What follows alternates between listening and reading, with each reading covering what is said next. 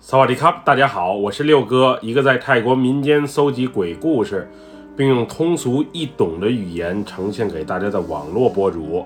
今天带给大家的故事名叫《汽车旅馆惊魂夜》，来自一位泰国大城府朋友的分享。接下来，将我们一起进入到这个故事当中。这件事儿发生在二十年前，那时我在大城府一家日本公司上班。记得有一次啊，去曼谷见客户，原以为见完客户就可以回去了，没想到客户极力挽留，晚上一起吃顿饭，顺便呢再喝两杯。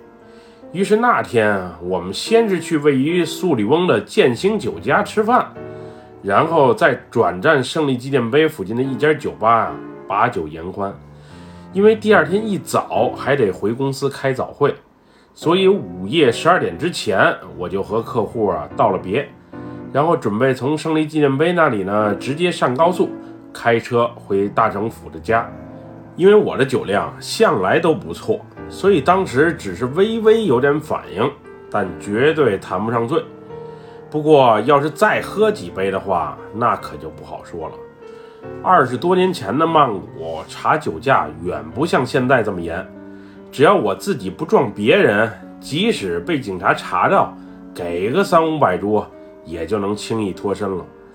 当时我开车从胜利纪念碑那里啊，直接上高速，往蒙东塔尼那方向走的时候呢，刚开始还挺清醒，不过因为夜深人静，路面还有点黑的缘故，我是越开越困，即使把收音机开到最大声，还是难以抵抗睡意。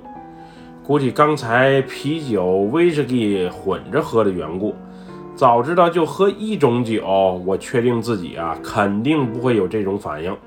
我一路顺着高速往北开，从蒙东塔尼的高速路下来之后，我是彻底撑不住了。于是我准备把车呀开下主路，在路边呢找找是否有酒店或者小旅馆可以睡一觉，明天清晨起来呢再继续赶路。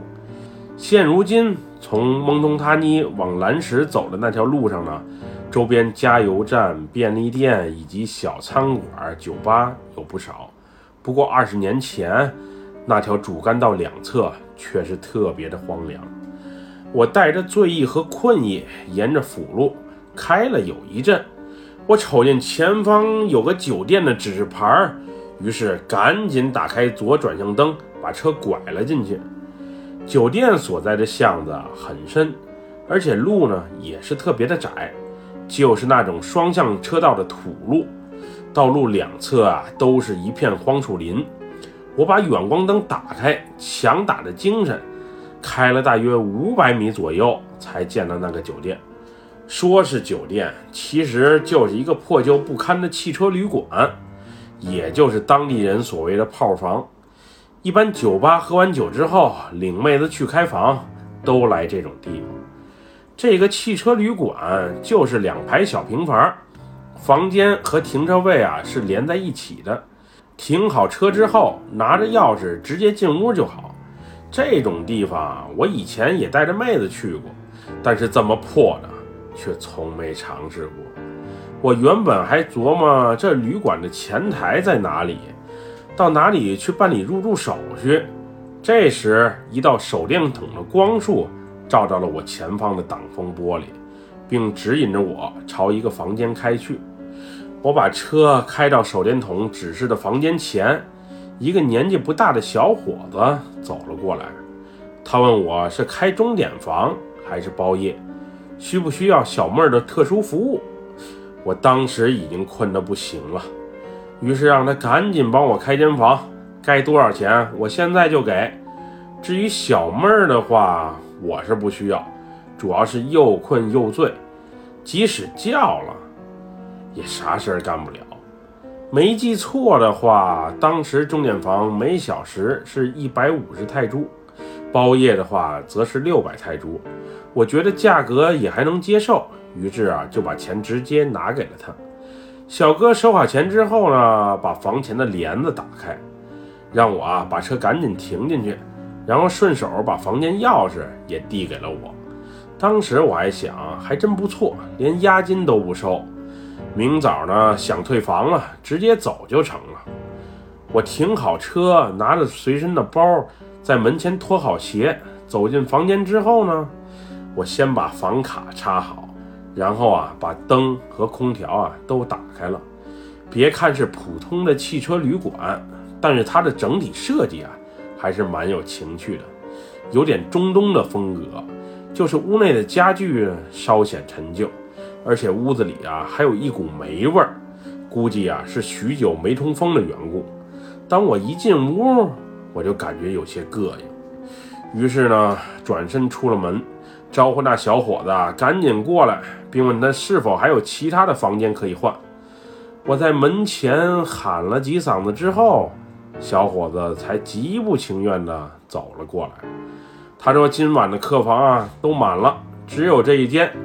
你要是想住的话就住，不想住的话，钱也不能给你退了。”当时我虽然为自己啊付款前没能提前看一下房的草率，有些懊悔。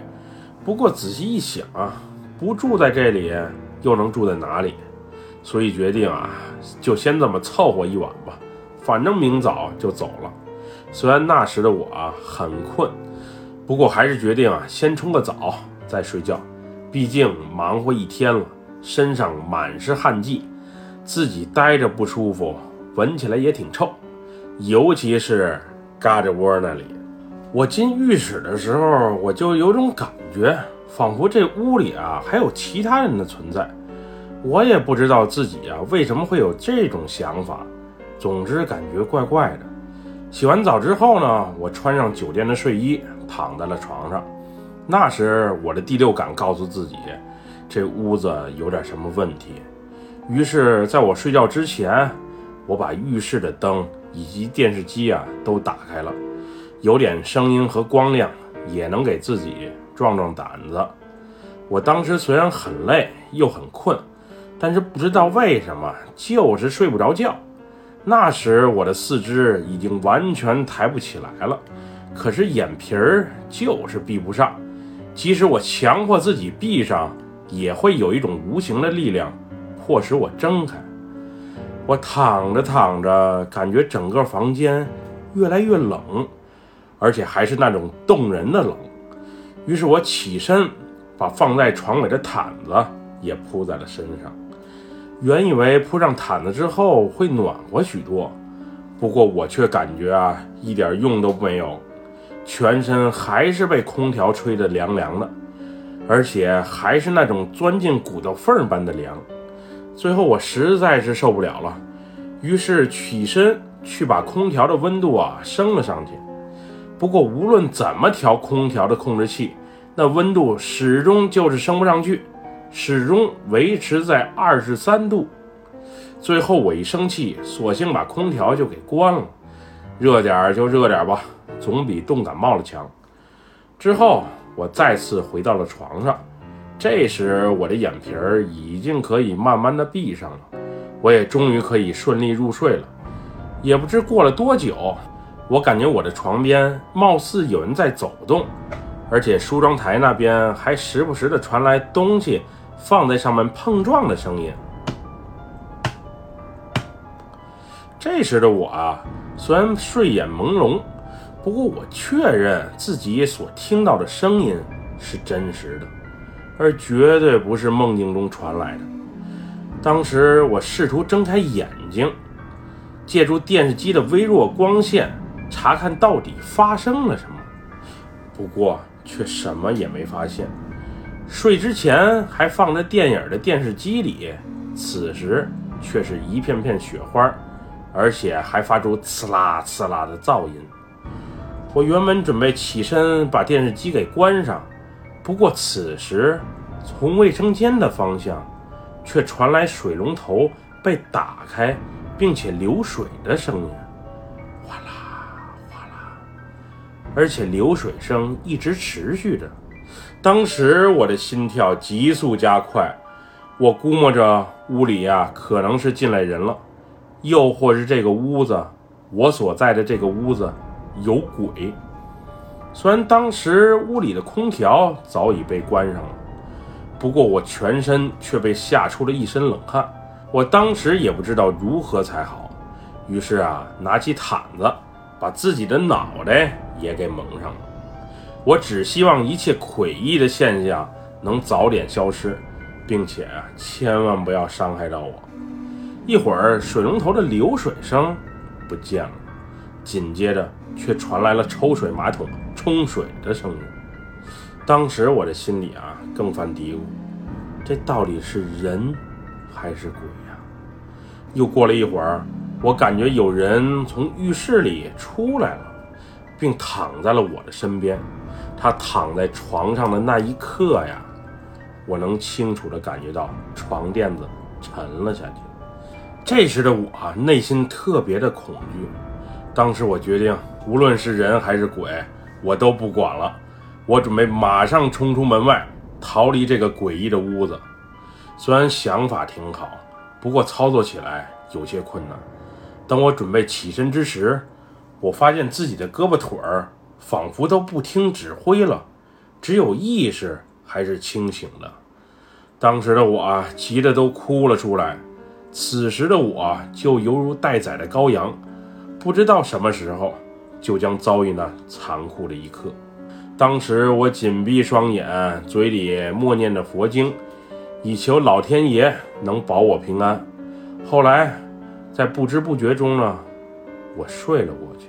直到被一阵急促的电话铃声吵醒之后，才睁开了双眼。电话是公司那边打来的，问我怎么不来开会。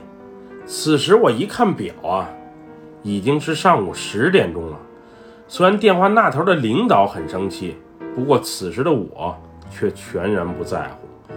原以为昨晚的我啊难逃一劫，没想到自己啊竟安然无恙。我内心深处。还是蛮庆幸、蛮开心的。不过这房子，我是绝对一刻都不想多待了。